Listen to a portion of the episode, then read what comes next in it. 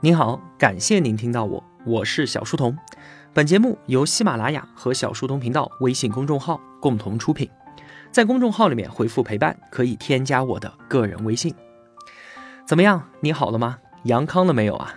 如果说恢复了，那我推荐你去看《阿凡达》。好了之后就能去看《阿凡达》了，这是我发烧的时候啊最大的自我安慰了。我是前两天去看的，我的天啊，实在是太美、太震撼、太享受了。在我印象里面啊，上次看电影能给我带来这种感受的，就是他的上一部前作。网上吐槽最多的说他剧情俗套稀烂，我是一点儿都没有感受到。我还会去电影院二刷，甚至是三刷的，真的是没有辜负这十多年来漫长的期待呀！强烈推荐。那好，我们正在解读《苏东坡传》，作者林语堂。上期节目我们聊到呢。一零六九年，雄心万丈的年轻皇帝宋神宗和财经大师王安石一起启动了中国历史上最后一次全方位经济变革。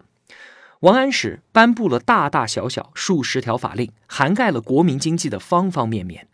新法一出呢，像是司马光、欧阳修、韩琦这些朝中重臣啊，对变法颇有意见。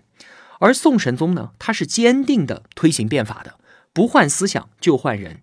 贤德的仁宗皇帝亲手提拔培养、留作领导国政的那一批儒臣，几乎全部都被外放的外放、隐退的隐退。王安石不得不启用大量的新人来推进变法，结果呢，一大批见风使舵、钻营投机的宵小之辈，趁机扶摇直上，进入到了权力中枢。变法前几年啊，是由王安石操刀的，一开始确实让国库迅速的充盈了起来。但是时间一长呢，就背离了当初制度设计的初衷了。官员层层加码，搞得民不聊生，来自皇帝的信任也逐渐开始动摇。再加上小人的陷害，王安石被两次罢相，黯然退场。之后呢，是由宋神宗亲自主持变法，前前后后搞了十七年，大宋王朝的经济遭到毁灭性的打击。一零八五年，宋神宗驾崩，变法偃旗息鼓。但是啊，整个朝堂之上，尽是借着改革东风上位的一众宵小。因为是否支持变法而产生分歧的新旧两党，由一开始的政见不合，逐渐变成权力之争，最后呢，演化成了你死我活的党争。在之后的宋哲宗和宋徽宗年间，新旧两党是轮流上位，你方唱罢我登场，整个政坛就变成了双方争斗的竞技场。所以说啊，王安石变法之所以流毒不尽，不是他对于国民经济造成的影响有多么的严重，而是他所引发的残酷的党争。新旧两党啊，已经完全符号化了，不再有什么变革方针，也不讲是非对错，只有你死我活的站队和争斗，致使整个王朝的官僚体系彻底的堕落失效了。王安石啊，确实是一个令人扼腕叹息的改革家，一个道德高尚、毫无私心、一心变法只为国富兵强的人，却勤勤恳恳、日以继夜的把国家引向了灭亡。那我们的节目回到苏轼身上，一零六八年啊，苏轼守丧期满，返回京都，朝堂之上呢，变法举措纷纷出笼，如火如荼，新旧两派唇枪舌剑，怒目相向。而苏轼呢，他选择站在了反对派旧党这一边。一来呢，是因为苏轼他和一大批反对变法的元老重臣关系都很密切，所以他们的态度啊，在很大程度上就影响了苏轼。二来呢，苏轼他自己啊，也觉得王安石变法过于激进了，直接动摇了国家制度的根基。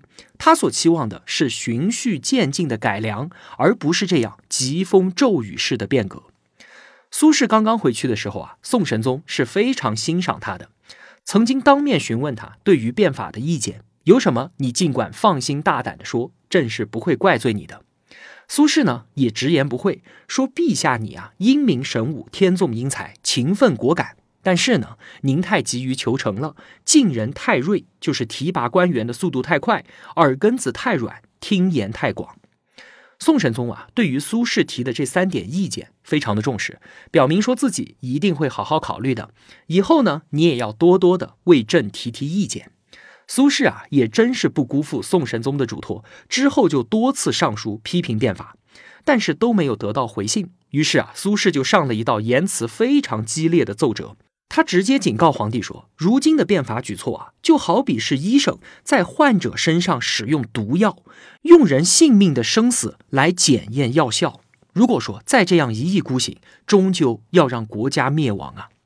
这么一说，让王安石非常的生气，也让宋神宗对于苏轼有点不顺眼了。这个时候啊，御史台向皇帝告状说，苏轼当年运送老父亲的灵柩回老家的时候，利用官船贩运私盐和瓷器。本来这种事情啊，如果皇帝对于臣下是信任的，那置之不理就完了。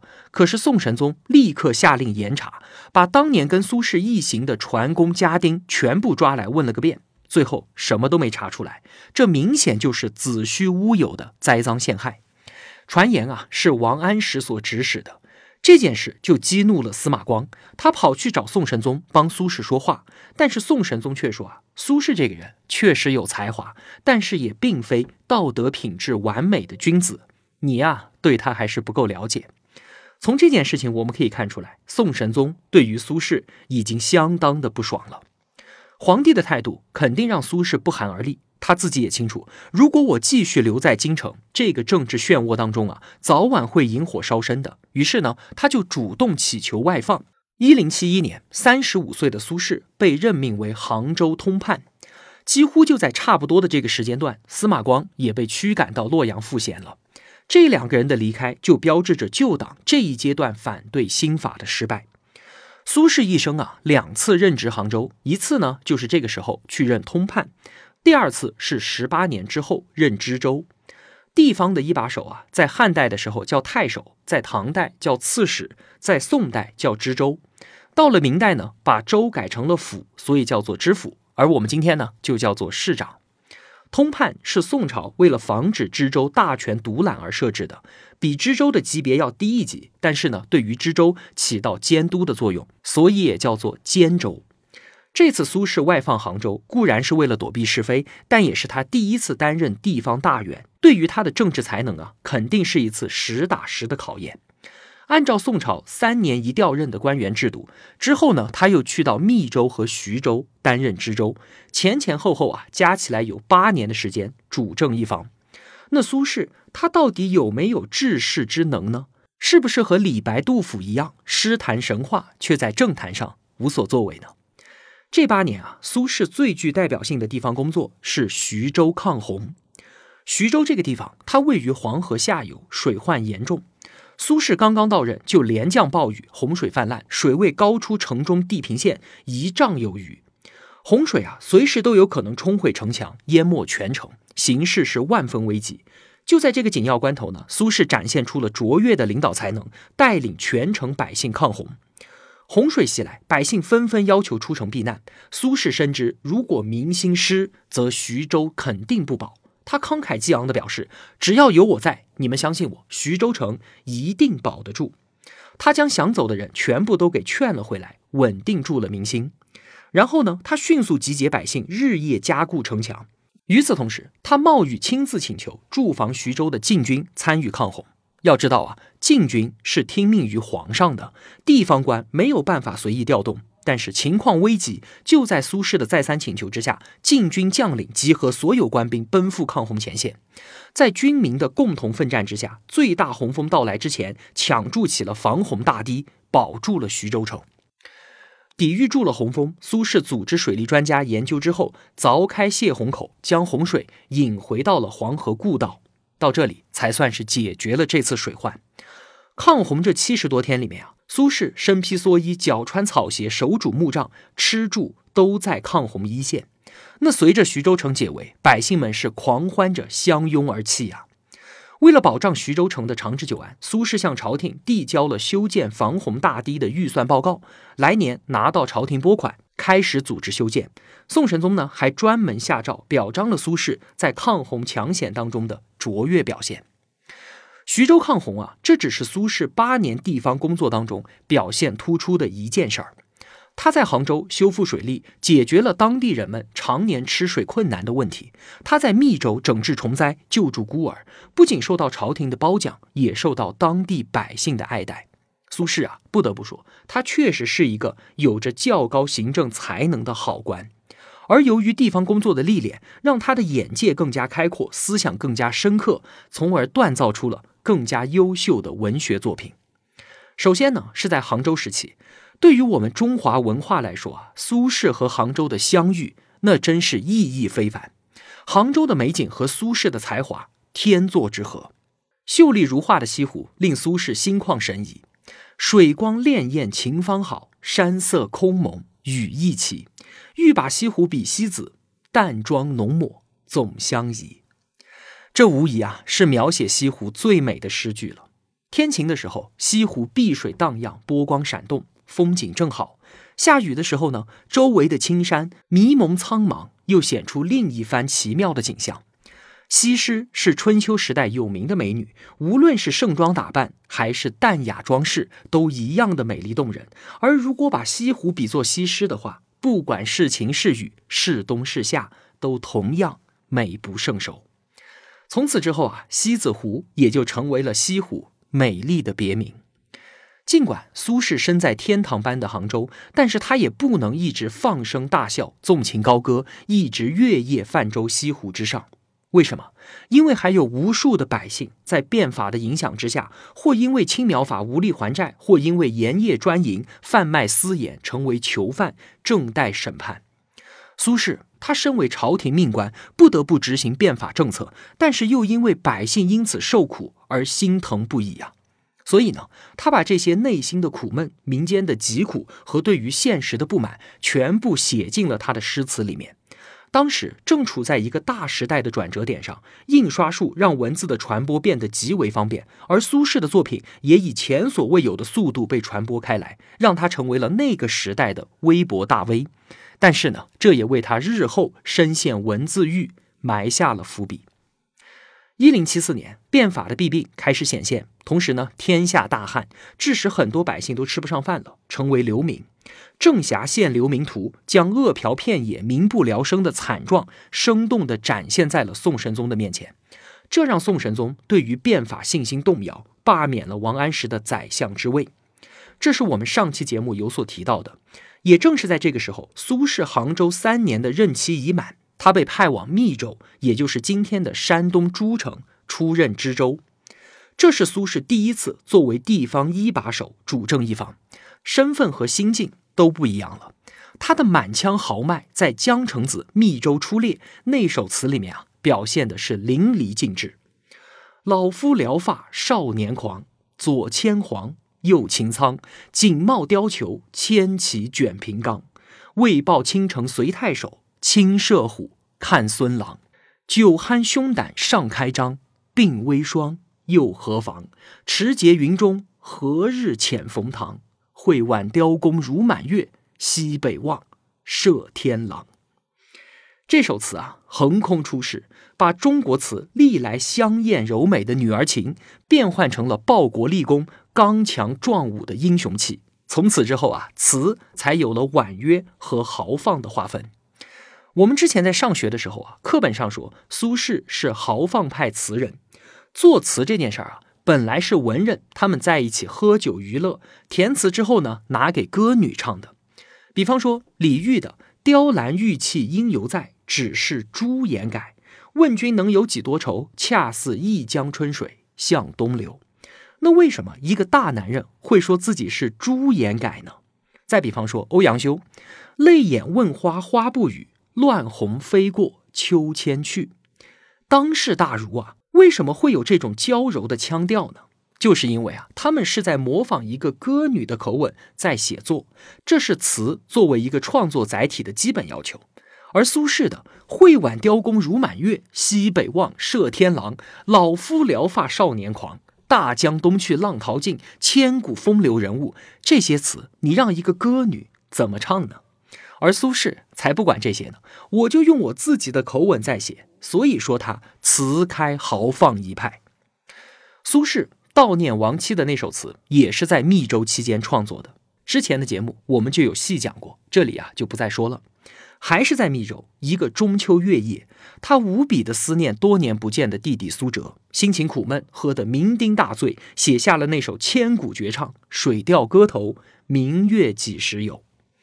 这首词啊，我想应该所有的同学都会背了吧？水调歌头的出现，让古往今来所有写中秋明月的文字全部黯然失色。康震教授啊，在他的书里面是这样评价这首词的：说在词中，苏轼想要乘着清风飞到月宫里去，因为现实生活有太多的沮丧。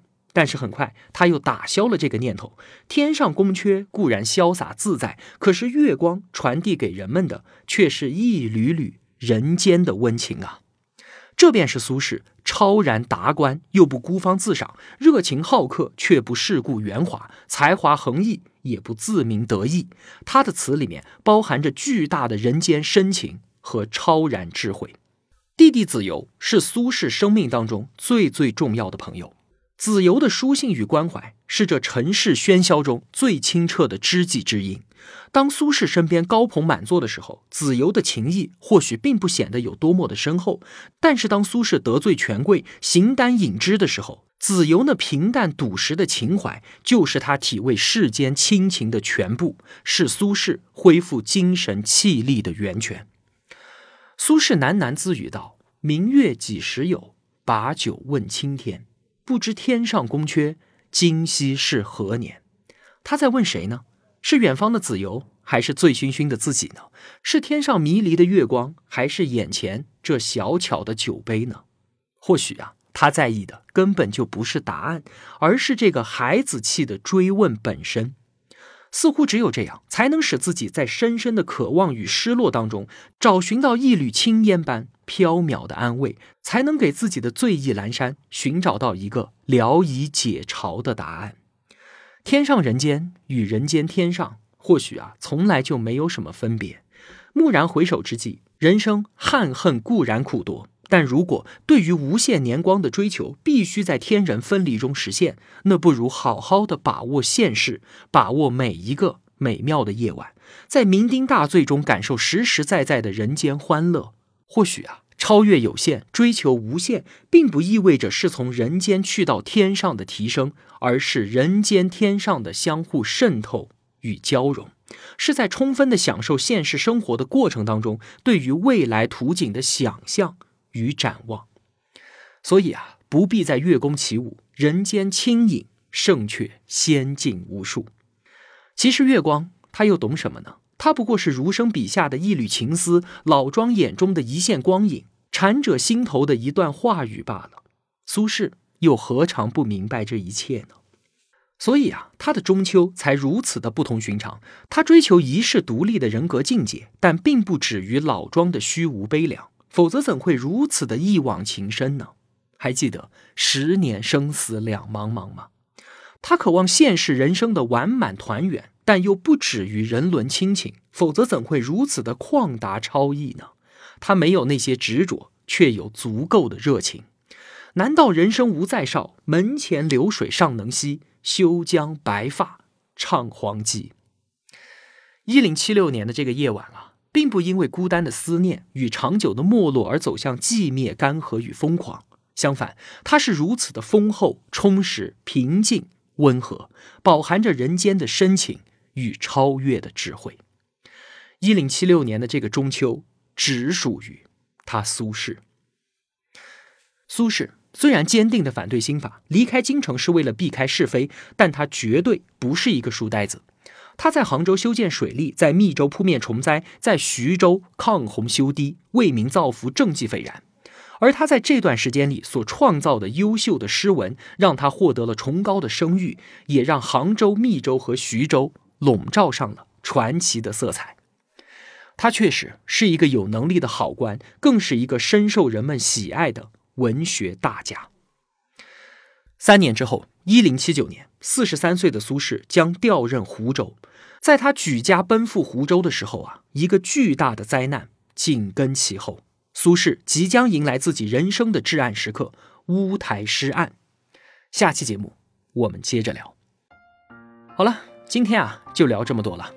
我的付费专辑《转述置身事内》已经在喜马拉雅上线了。想要读懂中国经济，必须要先读懂中国政府。读完这本书啊，你会深刻的理解中国三十多年来的经济变迁，它的背后逻辑，进而能够理解身边正在发生的事情。它能帮我们寻找到一些机会，争取啊改善一下自己的生活。通过音频下方的海报二维码可以优惠购买，感谢支持。我是小书童，我在小书童频道与您不见不散。